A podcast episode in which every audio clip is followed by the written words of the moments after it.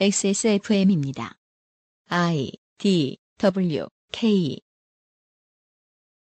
23시간 만에 돌아왔습니다. 연휴가 시작되었군요, 청취자 여러분. 축하합니다. 이럴 때 쓰는 거구나. 네. 어, 그것은 알기 싫다. 244번째 팽당기 선생 일주기의 토요일입니다. 어, 유승균 PD입니다. 윤세민 기자가 앉아 있고요. 안녕하십니까. 윤세민입니다. 네. 어제의 그대로 이어서요.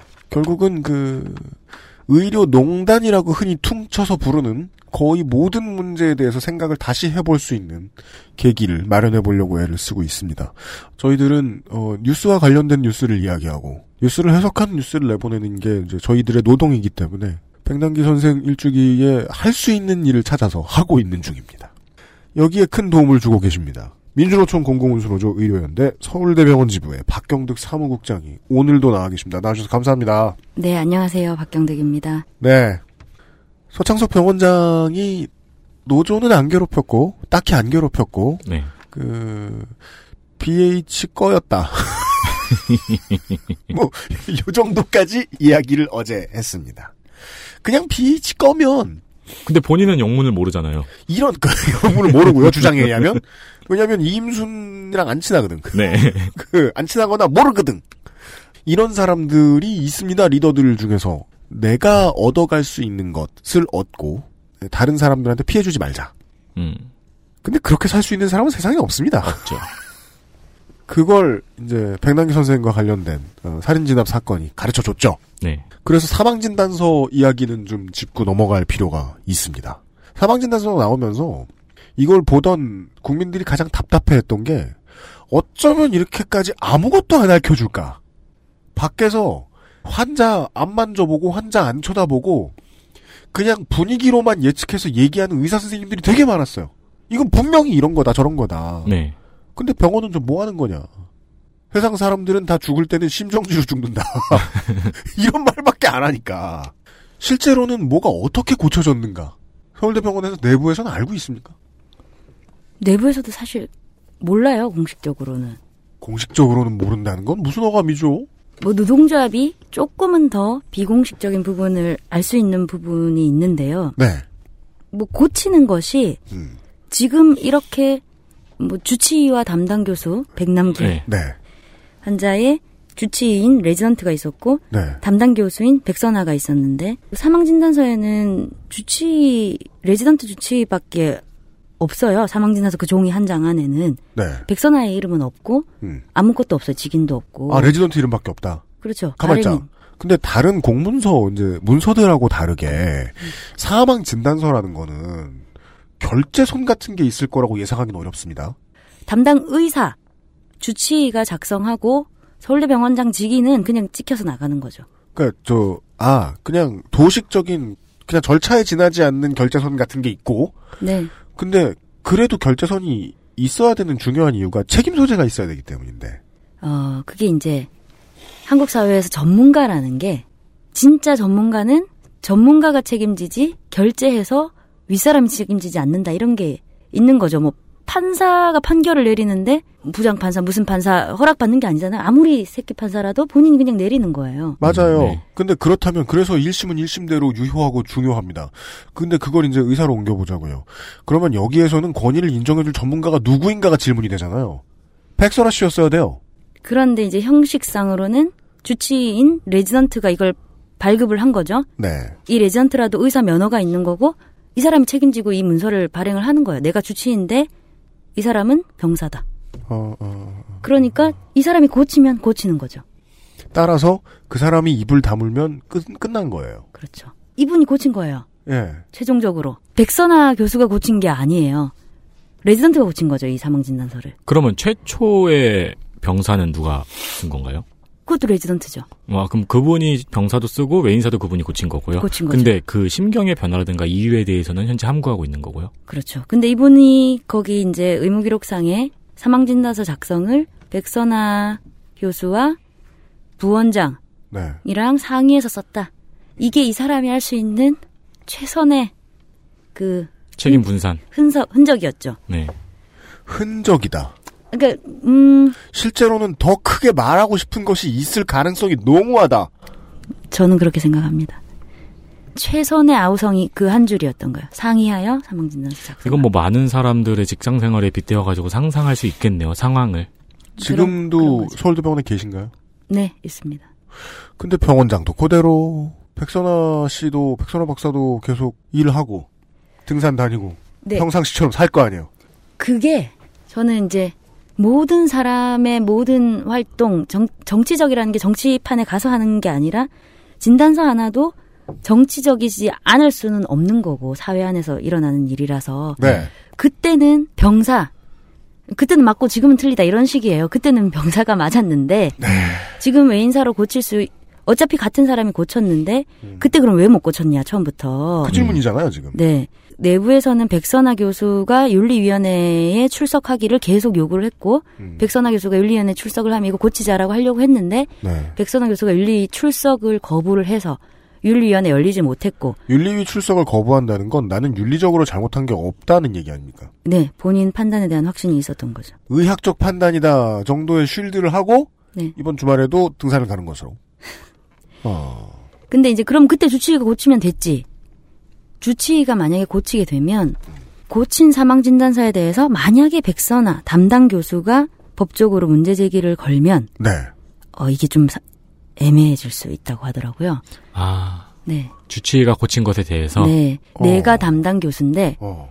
이름이 주치의가 주 주의사 아니냐라고 하지만 맨 처음 응급실에 왔을 때부터 백선아 씨가 더 오래 백남기 환자를 맡았고 네. 내가 교수 담당 교수라서 권한이 크다. 어. 라고 이제 소송을 걸게 되면 이게 음. 어떻게 될지 모른다 이런 게 있어서 어. 못 고치고 있었는데 네. 막상 지금 고쳤더니 소송을 안 거는 거죠 백선아 교수가 음. 저는 그거는 조금 사회가 바뀌었다 아. 그렇기 때문에 네. 주치도. 예 용기를 내서 고칠 수 있었고 레지던트가 네. 음, 음, 음. 볼 눈치가 없어졌다. 그렇죠 없어진 수준은 근데 뭐 사무국장님 말씀 맞는 것 같은 게 용기를 그래도 크게 내야죠. 그렇죠.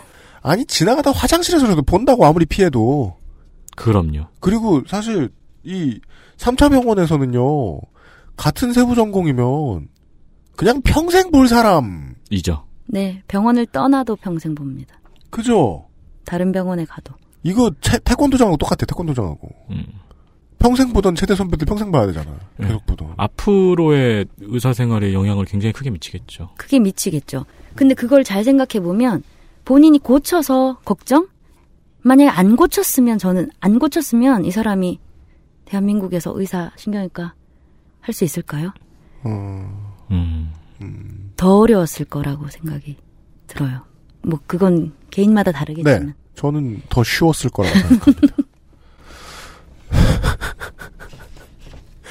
질문이 몇 개 안 남았습니다 광고를 듣고 오시죠 그것은 알기 싫다는 건강한 라이프 스타일 파트너 아임닥에서 도와주고 있습니다 XSFM입니다. 그쵸. 아 아침 식사는 매번 거르죠. 어차피 식빵이나 한 조각 베어 먹는 게 단데. 속도 불편할 때가 많고, 어디 영양이나 있겠나 싶으니까, 그냥 아침은 포기하는 게 편하죠. 아임웰에서 새로 나온 도시락 어때요? 잡곡밥이라고 나물 하나 대충 넣은 것도 아니고 저칼로리식이라고 고기를 빼먹은 것도 아니고 맛, 칼로리, 나트륨, 단백질 모든 걸 한 방에 잡은 도시락 본 적 있으세요? 전자레인지에 3분 30초면 충분할 텐데 쓰린 빈속에서 영양 가득한 출근길로 아임웰 도시락 어때요? 맛있는 취향 저격. 아임웰 굿밸런스 도시락. 푸짐한 200g 밥도 있어요. 콕 집어 콕. 좋은 원료를 쓴 김치를 만들 시간이 없을 땐 콕 집어 콕. 배추, 무, 고춧가루, 생강, 전부 국산. 다시마, 홍합, 표고버섯도 아낌없이 쓰죠. 그러니까 김치가 생각날 땐 콕 집어 콕. 기분 좋은 포만감을 더한 저칼로리 한 끼 식사엔 맛있는 취향 저격 아임웰 굿밸런스 도시락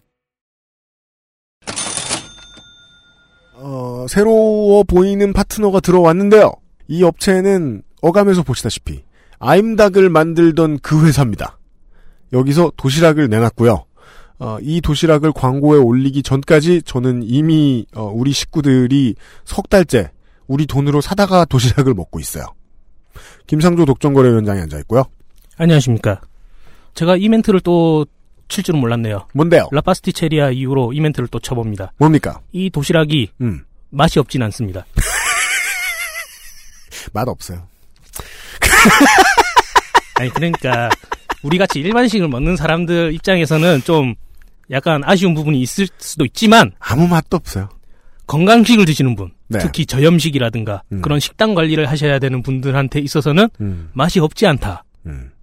이런 말씀 드리고 싶네요. 가필드가 이런 그 명언을 남겼죠. 어떤 명언이죠? 어, 맛을 측정하는 단위 같은 게 있으면 얼마나 좋을까. 음, 라고 멍청한 인간이 이야기를 했을 때 가필드가 이렇게 답하죠. 칼로리라고. 그렇습니다. 나는 칼로리가 필요해. 나트륨이 필요해. 음. 이런 생각이 들면 옆에 김치를 두고 혹은 허니 머스타드 소스를 두고 드셔도 되거든요. 근데 없이 먹어도 먹을 수 있습니다. 그렇습니다. 네. 되게 괴로워하면서 먹지 않아도 된다. 그러니까 그 그런 느낌이었어요. 이렇게 만들어서 먹고 싶은 사람들에게는 아주 좋습니다. 그렇습니다. 맛있는 도시락을 찾으시는 분들에게는 절대 비추합니다. 아니 그리고 솔직히 이거 혼자서 해 먹으려고 하면은 큰 돈. 들어요. 정말 큰 돈 들어요. 네. 정말 큰 돈 들어요. 그리고 닭으로 만든 소세지 같은 거 잘못 사면은 정말 먹을 수 없는 물건들이 가끔 나오거든요. 약간 먹을 수 있는 고무 느낌이랄까요? 예, 뭐. 예. 식용 가, 식용 가는 고무. 아 잔이네. 내가 그 말만큼 안 하려고 그랬는데 내가 봐도 잔이네. 그, 예, 쫄깃쫄깃한 고무. 아니, 물론 이 제품이 고무라는 뜻은 아닙니다. 네.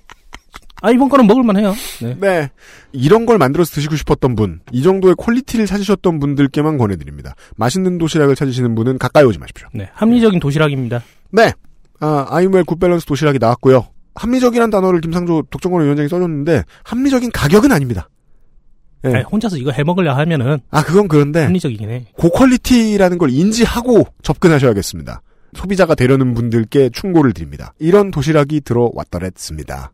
김상조 독점거래위원장이 휴일에도 수고가 많았습니다. 감사합니다. 서울대병원 노조의 박경ực 사무국장과 함께 어, 이번 주말에 그것은 알기 싫다를 진행하고 있습니다. 의료 농단에 대한 얘기까지 좀 키웠으니까 마지막에 드릴 질문은 결국 이겁니다. 의료 농단 문제들이 서울대병원 노조도 관심이 있는 사안인가요? 네, 그럼요. 왜냐하면 서창석 원장이 껴있으니까. 네, 어제도 말씀해 주셨지만 노조가 참 안 하는 일이 없잖아요. 하다 보면 네. 되게 많은 일들을 해야 되는데 어, 이런 일은 참 부끄럽습니다. 너무 쪽팔린 일이잖아요. 어떤 거요? 청와대에 들어간 약을 보고 어, 뭐, 먹은 사람의 상태를 알아봐야 되는. 조합하면 어, 야설밖에 안 나와요. 자, 아 이런 말은 정말 아무 시사진행자도 안 하던데 내가 너무 먼저 깼나 계란을? 이런 부분들이 명확히 이제 밝혀지고 있거나 더 드러난 것들이 있는가 노조 차원에서는. 명확히 밝힐 수 있는 게 거기 뭐 약이라는 게 네, 비아그라, 네. 프로포폴, 팔팔정. 뭐, 네, 뭐 네. 배곡 주사 음. 이거 뭐 명확하게 할 수가 없어요. 없고 네. 그냥 이제 추측들이 많이 나오는데 프로포폴 프로포폴이 꼭 아니라 그 네. 향정신성 의약품 네. 마취제죠, 마취. 네, 네, 네. 수면 마취 이런 건데 여러 방송을 저희도 많이 보는데 뭐 비아그라는 고산병 그 맞다 치고 네. 예, 뭐 어떻게 하겠어요 그걸 그렇다는데 통풍에도 효험이 있다는 설이 있어요. 안 먹어봤습니다. 네. 그 마취제를 거기서 성형 시술 한 거 아니냐 네. 그래서 수면 마취 한 거 아니냐 네. 또는 시술을 핑계로 시술을 할 수가 없어요 저희가 생각하기로는 요새 되게 인기 있던 드라마 뭐죠? 비밀의 숲이요? 전쟁 그 무슨 저 뭐냐 태양의 해외 아네 그래요 그그 드라마에 보면은 바깥에서 수술하는 아, 장면이 진짜. 나가지고 아 진짜 그 정도예요 되게 많은 분들이 충격을 받았는데 무균실이 아니면 수술할 수 없습니다. 그 그가 그런 음. 전쟁 상황이면 근데도 그게 안 된다라고 얘기하잖아요 다른 의사들은 그렇죠, 해결은 하- 그렇죠, 하려고 그렇죠. 하는데 네. 미쳤냐 이렇게 얘기하잖아요. 네.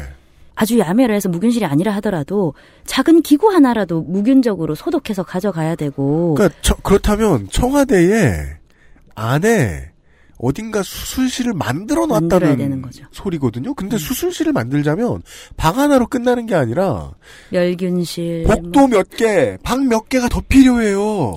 그러니까 우리는 더 가능성이 높은 걸 상상해 볼 수가 있죠. 뭐 청와, 청와대 병원? 청와대 안에 Band of Brothers가 일어났다. 아, Easy 중대가 네. 다쳤어. 네. 근데 뭘 하다 다쳐야 돼요? 그러니까 청와대 안에 보이지 않는 전쟁 같은 게 일어나서 급하게 성형 수술을 해야 되는 일이 생겼다. 아, 총알을 맞고 코가 내려앉는. 볼, 볼이 쳐졌다든가. 네. 네. 수면 마취를 할 수 있는 시술을 했다는 건 그리고 의사도 김영재 한 명이 들어가서 안 돼요. 같이 음, 팀이 그렇죠. 들어가야 네. 되고 네. 많이 얘기가 되고 있는 보톡스, 필러, 수면 마취 필요 없습니다. 전혀 필요가 없거든요. 즉 프로포폴은 필요가 없다. 필요가 없죠. 그 프로포폴을 맞아서 하- 할 만한 성형 시술이라면 성형 시술도 요새 기술이 엄- 얼마나 좋은데 아주 그러니까 수술에 가까운 시술이 아니면은 이 정도 수면 마취. 프로포폴이 필요한 수술은 병원에서 할- 해야 된다. 그렇죠. 보톡스 필러는 그런 마취 필요 없습니다. 그러면 프로포폴만 필요했던 것이다. 음. 뭐 저희가 가만있어 봐. 그럼 고문했나요? 납치했나요? 납치범이 즐기는 납치요? 네. 사실은 취미라서 데리고 온 거야. 프로포폴이 많이 남거든, 여기. 그럼 풀어주고. 예. 그러니까 더 병원에서 일하 관련해서 일하는 사람들은 더 이해가 안 되죠. 이게 음. 이걸 뭐 어디까지가 사생활인지 모르겠는데 밝히자 하면 정말 끝이 없고요. 음. 뭐 뭘로도 해명이 어렵고 음. 네. 뭐 지금에 와서 생각은 진짜 이거는 그냥 대통령이었으니까 묻고 가자 이- 이런 정도인가 어, 싶어요. 특검에서도 이 의약품 사용에 대해서 네. 지금 발표가 없죠. 없죠. 네. 네. 그 말을 입에 올리기가 부끄러운가? 모르겠어요.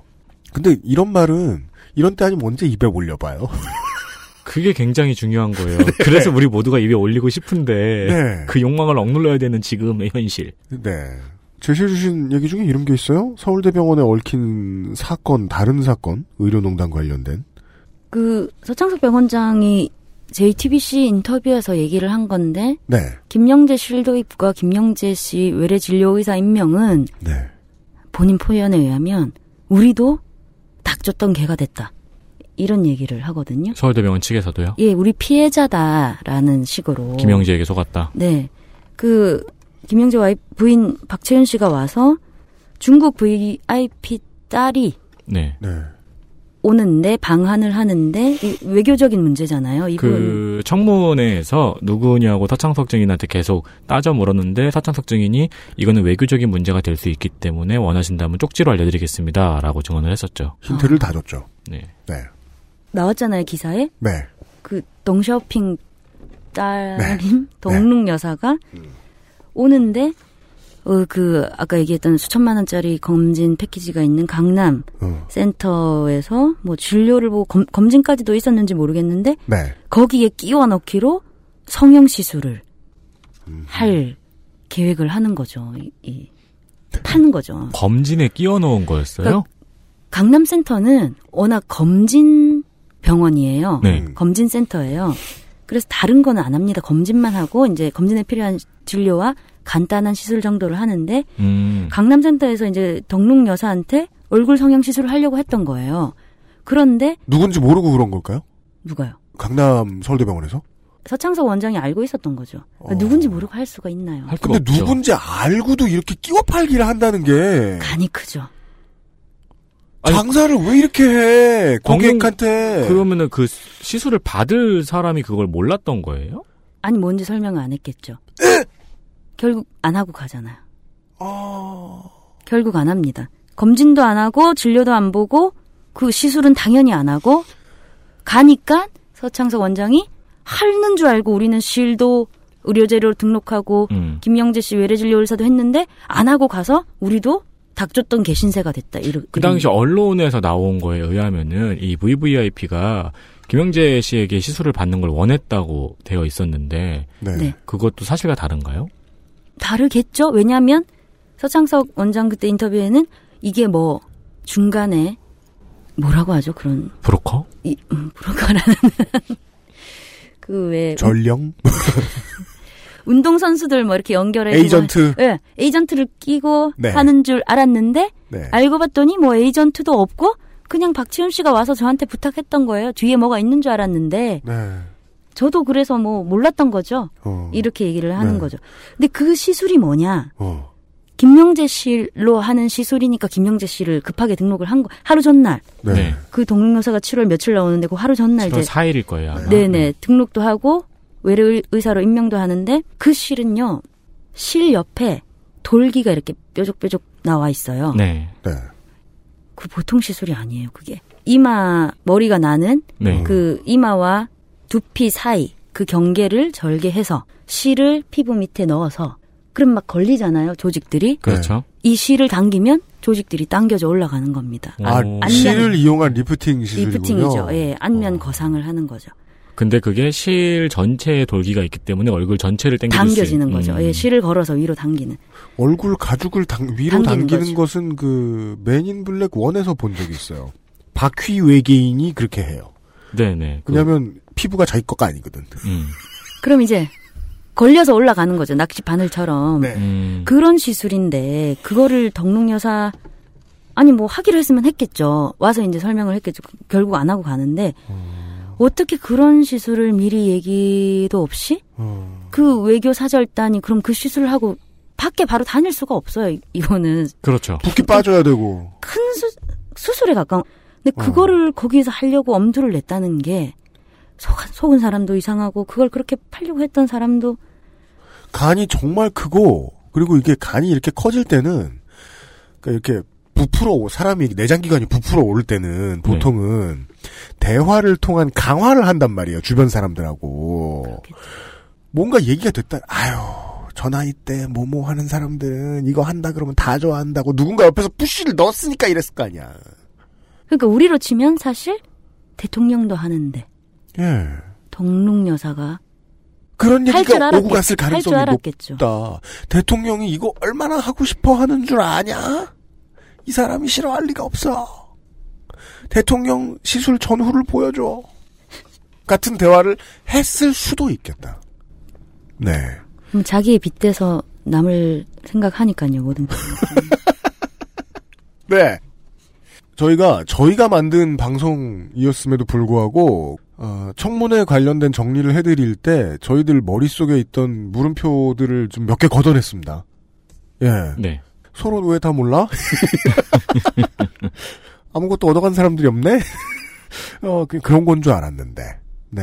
이야기가 조금 연결이 되는 기분이 듭니다. 네. 다시 한번 말씀드리죠. 방송은 다시 예전으로 돌이켜질 수 있는 가능성이 커졌습니다. 서울대병원도 서창석 병원장을 어떻게, 어떻게 말을 해야 적당할까요? 어, 서창석 병원장에 대한 적절한 조치를 취할 수 있습니까? 서울대병원이요. 네. 당연히 저희는 할 수 있다고 생각을 해요. 그 일반 직원들이 3만 원 이상의 뭐 선물 세트라도 하나 과일 상자라도 받으면 네. 근데 김영란법도 걸리고 네. 내부의 임직원 윤- 윤리 강령 아, 그런 것도 있습니까? 네, 예. 그래서 윤리위원회, 뭐, 뭐 인사위원회 등등 열릴 수 있는 위원회 굉장히 많고 네. 당연히 징계죠. 네. 그리고 소창석 병원장은 서울대 병원의 이런 이- 임호- 임직원이기도 하지만 서울대학교 의대 교수라서 네. 네. 서울대학교 본부에서도 이거는 교수 윤리에 대해서 금품수수 이런 게 있으면 아, 뭐 대학 본부에서도 예, 증명이 되고 이런 건 중요치 않아. 이게 있다라고 하- 아니면 위원회 가서 소명하면 돼요. 나 아니다라고. 그렇죠. 네. 일단은 진상을 알기 위한 위원회가 열리고 조사가 돼야 되는데 네. 학교 본부든 병원이든 전혀 없는 거죠. 이 과한 욕심을 낸 사람을 병원장이라서 그럴까요? 그, 그 저희가 이해가 안 돼서 저희도 여기저기 다니면서 이제 병원장을 파면해야 한다 라고 주장하면서 어, 예, 요구를 하고 있는 거죠. 국민 일반 정서에 비추어 볼 때 아니 박문진이 저 정권에 맞게 조직된 박문진이 꽂아놓은 사람인데 MBC 사장이 왜 지금까지 버텨? 이런 질문을 하잖아요. 네. 근데 시스템은 그렇게 간단하지가 않잖아요. 네. 이제 정, 정식대로 따라가려 그러면. 근데 지금 서울대병원 얘기를 듣고 있으면 자 내부에 계신 분들도 모르는 것 같네요. 저분이 왜 그냥 계속 있지? 그러니까 눈치 봐가면서 모르겠어. 눈치 봐가면서 출근부 찍어가면서 임기가 끝날 때까지 조용히 다녀보자. 그런 생각인 거예요? 그런 생각이신 것 같아요. 저희는 너무 큰 사건이라서 나가기 싫다라는 거는 좀 뭐 인간적으로 싫을 수 있는데 네. 본인이 임기를 다 채우기 어렵다라는 거는 직감적으로 느끼고 있을 줄 알았거든요. 음. 전혀 모르시는 것 같다. 네, 근데 요즘에 저희가 하도 안 나가셔서 1인 시 병원장이 지나갈 만한 그런 길목에서 하고 있는데 네. 만났어요. 어. 그 1인 시위하는 조합원하고 네. 만났는데 본인 나가라고 하니까 화가 날 수 있죠. 근데 보통 그런 경우에는 어. 왜 여기까지 와서 하냐? 뭐 병원에서 얘기하지. 뭐 이렇게 화가 나는데 보통 뭐라 그래요, 그래. 저 소창석 병원장은? 서창석 병원장이 뭐 여러 가지 몇 마디를 했는데 가장 멘붕은 제가 왜 사퇴해야 되죠? 아, 이유를 한번 얘기해 보세요. 음, 근데 그, 그 질문을 받은 조합원이 네. 이 얘기를 해야 되잖아요. 네. 당신은 뭐, 성과 문제, 뭐 어떻게 했으니까 나가셔야죠. 말을 못 하겠더래요. 뭐부터 얘기를 해야 될지. 네. 뭐, 그렇죠. 너무 최순실 뭐를 얘기해야 될지 음. 너무 많으니까. 너무 원론적인 얘기를 갑자기 물어보면 답변이 안 나오죠. 그니까요. 그 한두 개여야 답변을 할 음. 텐데. 당신은 무엇입니까? 같은 질문이죠. 엄마가 물어본 네가 뭘 잘못했어도 비슷하고요. 네. 그 내가 잘못한 게 너무 많으니까 무슨 말을 못 그건 하겠잖아요. 종교학적인 질문이잖아요. 원죄를 처묻고 앉았는. 그렇죠. 그 사실 원죄가 있어요. 원장이 돼서 뭘 잘못해서도 있지만 원장이 되면 안 됐던 거잖아요. 그렇죠. 똑같이 내가 엄마한테 엄마 내가 뭘 잘못했어라고 물어보면 우리 엄마도 할 말이 없거든요. 오? 엄마는 아마 원장이, 거예요. 원장이 되려고 잘못했고, 원장이 돼서도 잘못한 게 있죠. 그렇죠. 그러니까 음. 일단 된 거 자체가 부정한 인사 인사 비리라고 하기에도 너무 단어가 약한데 네. 이임순 최순실을 통해서 된 거니까 네. 되지 말았어야 되는 거고 음. 되고 나서도 뭐 백남기 환자 사건 병원에 경찰이 들어온 것 뇌물수수 김영재 실 김영재 교수 임명권 한 너무 많은데 그거를 정말로 하나도 모른다는 표정으로 왜 사퇴해야 됩니까? 라고 했을 때 정말 큰 벽에 부딪혔다는 거. 이, 이 사람 진짜 어떻게 해야 되지? 그 조합원이 그런 생각을 했다더라고요. 음. 네. 박근혜가 내가 왜 대통령 물러나야 돼요? 이런 정도인 거. 아, 네. 근데 그 질문을 했던 시간은 현재 그 의료기록 외부 반출에 대한 수사가 시작되기 전이었나 보네요. 지난 주말입니다. 아, 토요일 그래요? 9월 23일에. 음, 그럼 현재 검찰 수사를 받고 있는 사람이 심지어 그런 얘기를 한 거예요? 그렇죠. 그래서 다 설명하면은 원장은 그렇게 얘기하겠네요. 오, 내가 수사받는 거 어떻게 알았어요? 저한테 너무 관심 있는 거 아니에요? 놀랍습니다. 아, 예. 일단 뭐 제가 생각하기에는 저도 제 예측보다는 싸움을 좀 길게 하시게 된 것 같습니다. 좀 고단하게도. 저희가 파면 시민 청원을 네. 받고 있거든요. 서창석 파면. 아, 네네네. 예, 파면은 지금 대통령만 할 수 있어요, 법적으로. 네. 그래서 문재인 대통령이 빨리 적폐청산하고 서울대병원 정상화를 해주면 좋겠다라고 음. 청원을 하고 있어서 네. 음, 인터넷으로 많이 하고 있고 네. 각종 포털 사이트에 서창석 파면 청원이라고 치면 나옵니다. 꼭 좀 많이 음. 청원을 함께 해주시기를 부탁드립니다. 알겠습니다. 예. 이틀 동안 수고하셨습니다. 나와주셔서 감사합니다. 고맙습니다. 그것은 알기 싫다는 더 편해진 마지막 선택 평산 네이처 하루니아 씨 시리즈 김치가 생각날 땐 콕 집어 콕 김치에서 도와주고 있습니다. XSFM입니다. 아로니아 제품. 한국에서 가장 믿을 만한 곳은 평산 네이처죠. 하루의 건강한 습관, 하루니아. 콕 집어 콕. 믿어도 되는 김치를 찾을 땐 콕 집어 콕. 햇서 빙진 김치. 재료부터 공정, 유통까지 안심. 직접 구매한 재료로 만드니까요. 그러니까 김치가 생각날 땐 콕 집어 콕. 하루 건강. 하루 한 포, 하루 세 알. 하루의 건강한 습관, 하루니아. 평산 네이처.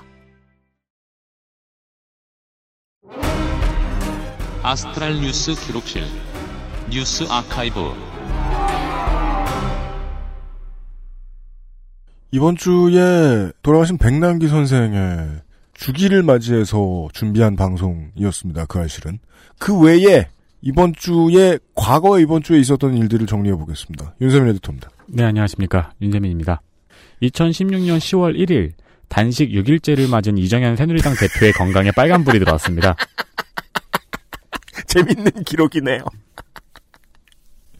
어, 2016년 9월 26일부터 정세균 국회의장의 사퇴를 촉구하면서 단식 투쟁을 했는데요. 그렇습니다.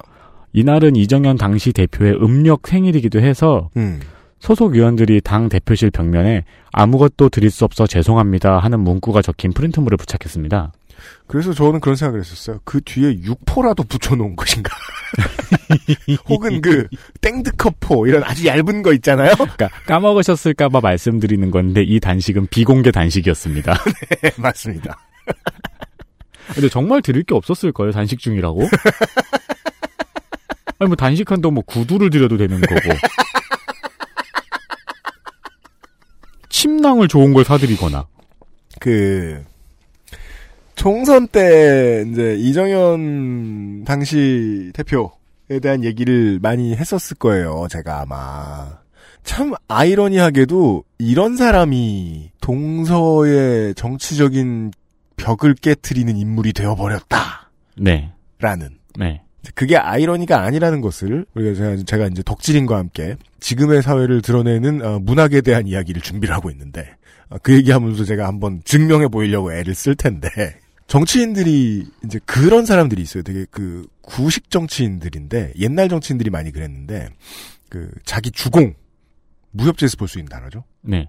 자기 주공이 사라졌을 때 혹은 그 주공이 대표하는 가치가 사라졌을 때 갑자기 존재를 잃고 사춘기가 오는 사람들이 있습니다. 음, 싸우는 이유를 잃은 전사요. 네. 예를 들어 동교 동계와 상도 동계는 여전히 싸울 이유가 충분해요. 우리 주공은 너무너무 훌륭한 사람이었거든. 네. 어, 노무현 대통령을 통해서 정치를 배우고 등용되고 했던 인물들 있잖아요. 네. 지금 대선 주자 중에 많잖아요. 음. 그 사람들도 정치를 하고 앞으로 계속 해야 될 이유가 되게 충분해요. 있죠. 예. 네. 본인과 본인이 대표하는 어떤 것들에 대한 자존감, 자신감이 떨어지지 않았어요. 이정현 의원은 지금 무언가를 많이 잃은 것 같아요. 그러니까 그 구글 검색창에 지금 가수 이정현 씨보다 정치인 이정현 씨가 더 상위에 있거든요. 네. 이대로 가다가는 다시 역전될 수도 있겠다는 생각이. 아, 다시 배우 및 가수 이정현 씨가 네. 치고 올라올 수도 있겠다. 네. 상종가를 기록할 수도 있겠다.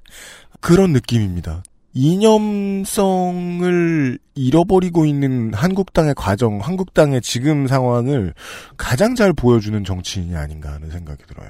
한편 이 단식 기간 중에 우리 사무실에서는 유면상 PD님이 그 단식에 동참하기 위해서 네. 타이밍에 맞춰서 장염에 걸렸습니다. 왜냐하면 유면상 PD는 어, 이달에는 무슨 병에 걸릴까를 고민한 다음에 네. 그 병을 마작처럼 늘어놓은 다음에 그냥 뒤집어봐요. 조절할 수 있거든요. 네, 장염. 그, 어, 어, 아파 이러면서 아프기 시작하는. 그래서 저도 단식 1주년 기념해가지고 네. 연휴에 순천만이나 갔다 올까 해요. 노을이 이쁠 것 같아서. 네. 이달에는 유면상 PD가 안 아팠으면 좋겠어요. 다음은요. 2015년 9월 29일입니다. 한국판 블랙 프라이데이가 있었습니다. 이 우리 이제 뉴스 아카이브는 최근에 이런 기능을 하기 시작했어요. 지금이 얼마나 행복한가. 네. 오늘을 즐기자. 한국판 블랙 프라이데이가요. 불과 2년 전에 있었습니다. 이거 기억하시는지 모르겠는데 정부 기획이었어요. 네. 어, 경기 활성화를 위해서 정부가 기획 홍보한 코리아 그랜드 세일이었는데요. 음. 백화점과 대형마트, 인터넷 쇼핑몰 등 총 2만 6천여 개 점포가 참여를 했습니다. 음. 그러니까 내국인에게도 세일 기회였는데 사실은 그때 아직까지 있었던 중국인 관광객들을 위한 기획이었죠. 그 명동이 어 1미터당 인구 밀도가 10명이던 시절. 네. 네. 하지만 실제로는 매년 있는 재고떨이 세일과 크게 다를 바가 없었다는 평가가 나왔고요. 네. 대형 유통업체의 세일 기획을 정부가 대신해주고 홍보만 해준 셈이죠. 그렇습니다. 그러니까 정부 돈을 들여서 광고를 대신해 준 그렇죠. 이건 마치 그 이명박 서울시장이 운전면허 시험을 간소화시켜서 네. 현대차 광고를 대신해 준 것 같은 네, 네. 그런 기억이었습니다. 그 당시 포부도 좋았던 상업, 산업통상자원부와 문화체육관광부는 이를 대한민국을 대표하는 축제 브랜드로 만들 것이라고 했거든요. 네. 근데 지금은 안 하네요. 네. 어, 공무원, 국가 돈 먹고 사는 사람이 공무원 말고 다른 사람도 많은데요. 그런 사람들이 제일 좋아하는 이름이죠. 축제 브랜드. 정말 볼 때마다 한숨이 푹푹 나오고. 그래도 그분 덕분에 먹고 사는 그 각설이 분들도 많으시고. 그러니까 저처럼 프리랜서 오래 했던 사람들은 정말 그 축제 곁에서 먹고 사는 사람들 보고 있으면 숨이 턱턱 막힐 때가 많았습니다. 물론 저도 사실 그때부터 이제 그 가족이 있었으면은 축제 만든다고 떼어다녔을지도 모르겠는데 뭐든 하고 살아야 될 거 아니에요. 근데 솔직히 그건 못하겠더라. 여튼 중요한 거는 관에서 만들어주는 축제, 관에서 만들어주는 장 이런 거를 그 장터 이런 거를 되게 중요하게 여기는 정부였잖아요. 네. 옛날 리트로 정부였잖아요. 네. 그게 아직도 강남구에 가면 남아 있어요. 지금 강남 무슨 그랜드 페스티벌 뭐 이런 거를 가을마다 하는데 그거는 원래 30년 전부터 하던 거 아닌가요? 이게 그 지금 요 모양하고 한국판 블랙 프라이데이하고 느낌이 되게 비슷해요. 음. 예. 기업들 홍보 대신해주고 그리고 남는 세금 가지고 연예인 퍼주고 네, 네. 연예 기획사 퍼주고 네. 이런 일을 하는 거예요. 이게 신현희 구청장이 참 얼마나 지난 정부하고 코드가 잘 맞는 인사였는가 하는 생각이 들어요. 그러니까 강남구가 아니더라도 이제 경북 일부, 뭐 대구 일부, 그 서울 강남 일부에 보면은 아직까지 이런 행사를 그 국비나 시비로 하는 데들이 많이 있습니다. 네. 예, 구비로 하는 곳들이. 예. 그 당시에 이제 박근혜 대통령이 직구에 대한 불만감도 많이 표출을 했었잖아요. 아마존이 왜 이렇게 어렵습니까? 카드가 등록이 안 됩니다. 주소는 어느 순서로 쓰는 것입니까? 그런 불만을 시작했을까? 관 주도로 거의 모든 것을 하려고 했던. 네. 네. 관은 이게 나쁜 얘기 같지만 뭘 못하게 해야 되는 거예요. 모든 것을 하게 하는 게 아니라. 네, 관이 심시티를 하려고 했을 때의 이야기입니다. 2년밖에 안 됐습니다. 네. 1970년 9월 27일입니다. 네. 사상계가 폐간 판결을 받았습니다. 그랬죠. 사상계의 창간은 1952년 8월 당시 문교부 산하의 국민사 국민사상연구원의 기간지였던 사상이라는 제목의 잡지로 출발했습니다. 그 사상계를 많이 보던 이제 당시의 먹물들도 처음에는 기관지였다는 사실은 몰라요. 네. 네.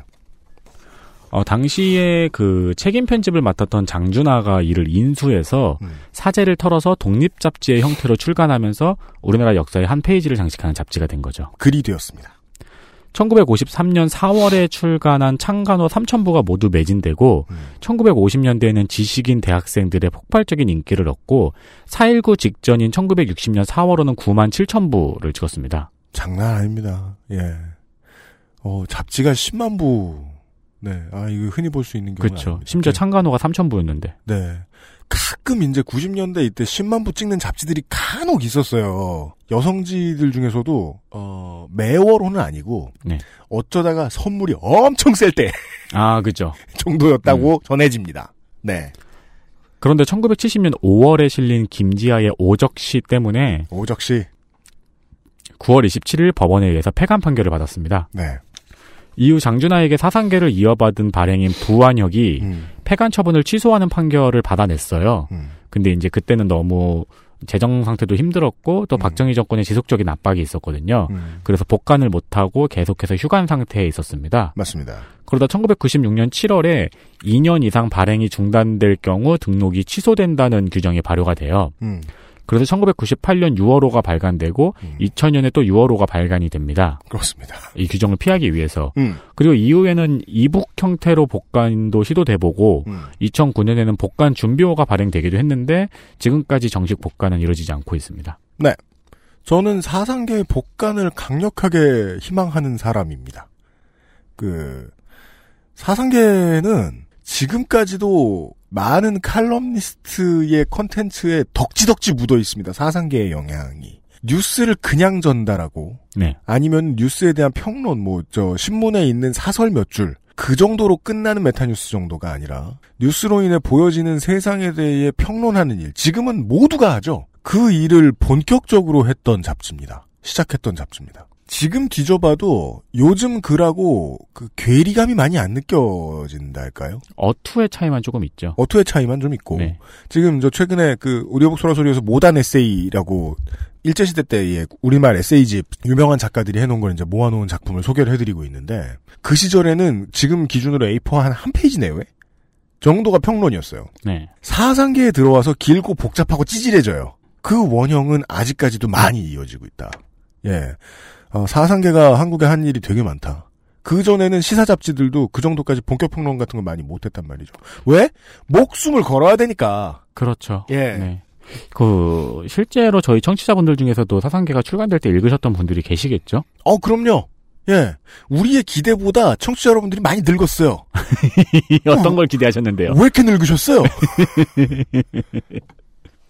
그러니까 내가 40에 이걸 하고 있지만 20세도 듣고 12살도 듣고 있길 바랬는데 계시긴 계신데 되게 소수죠. 네. 예. 청취자 여러분들이 얼마나 늙었는지 제가 알고 있습니다. 아, 사상계 많이 보셨던 여러분. 저하고 생각이 같으실지 모르겠어요. 그, 새로운 부대에 담아야 하는 것들이 있는데, 저는 사상계는 언제 갖다 붙여도 되게 잘 맞아서, 어디에 갖다 붙여도 되게 적절해서, 그냥 아예 웹진의 형태로 만들면 어떨까. 네, 그런 시도가 있었는데, 네. 네, 지금까지는 좌절이 됐죠. 네. 그러면 지금 성공하고 있는 웹진들하고는 좀 다른, 조금 더 고급스러운 접근을 해볼 수도 있지 않을까 하는 생각은 했었어요. 하지만 유피디님은 그게 만들어지면은 그 웹진에 글 올린 사람들을 좋아하지 않을 거예요. 네, 그래봐야 먹물잔치죠. 어. 그런 이야기였습니다. 70년에는 사상계가 폐간되었었습니다. 아, 예. 이번 주에 있던 일들 소개해드렸습니다. 윤세민 에디터였습니다. 네, 감사합니다. 추석이 풍성한 것은 가을에 걷어들일 것이 현물이 있던 시절의 이야기고요. 지금은 상여금이 없으면 말짱 꽝이죠. 들어오는 건 똑같은데 나갈 것 많은 추석 어, 잘 견디시기를 바랍니다. 추석 연휴 중에도 다시 인사드리도록 하겠습니다. 어, 환절기 건강을 저보다는 조심하셔야겠습니다. 청취자 여러분. XSFM입니다. 그것은 알기 싫다였습니다.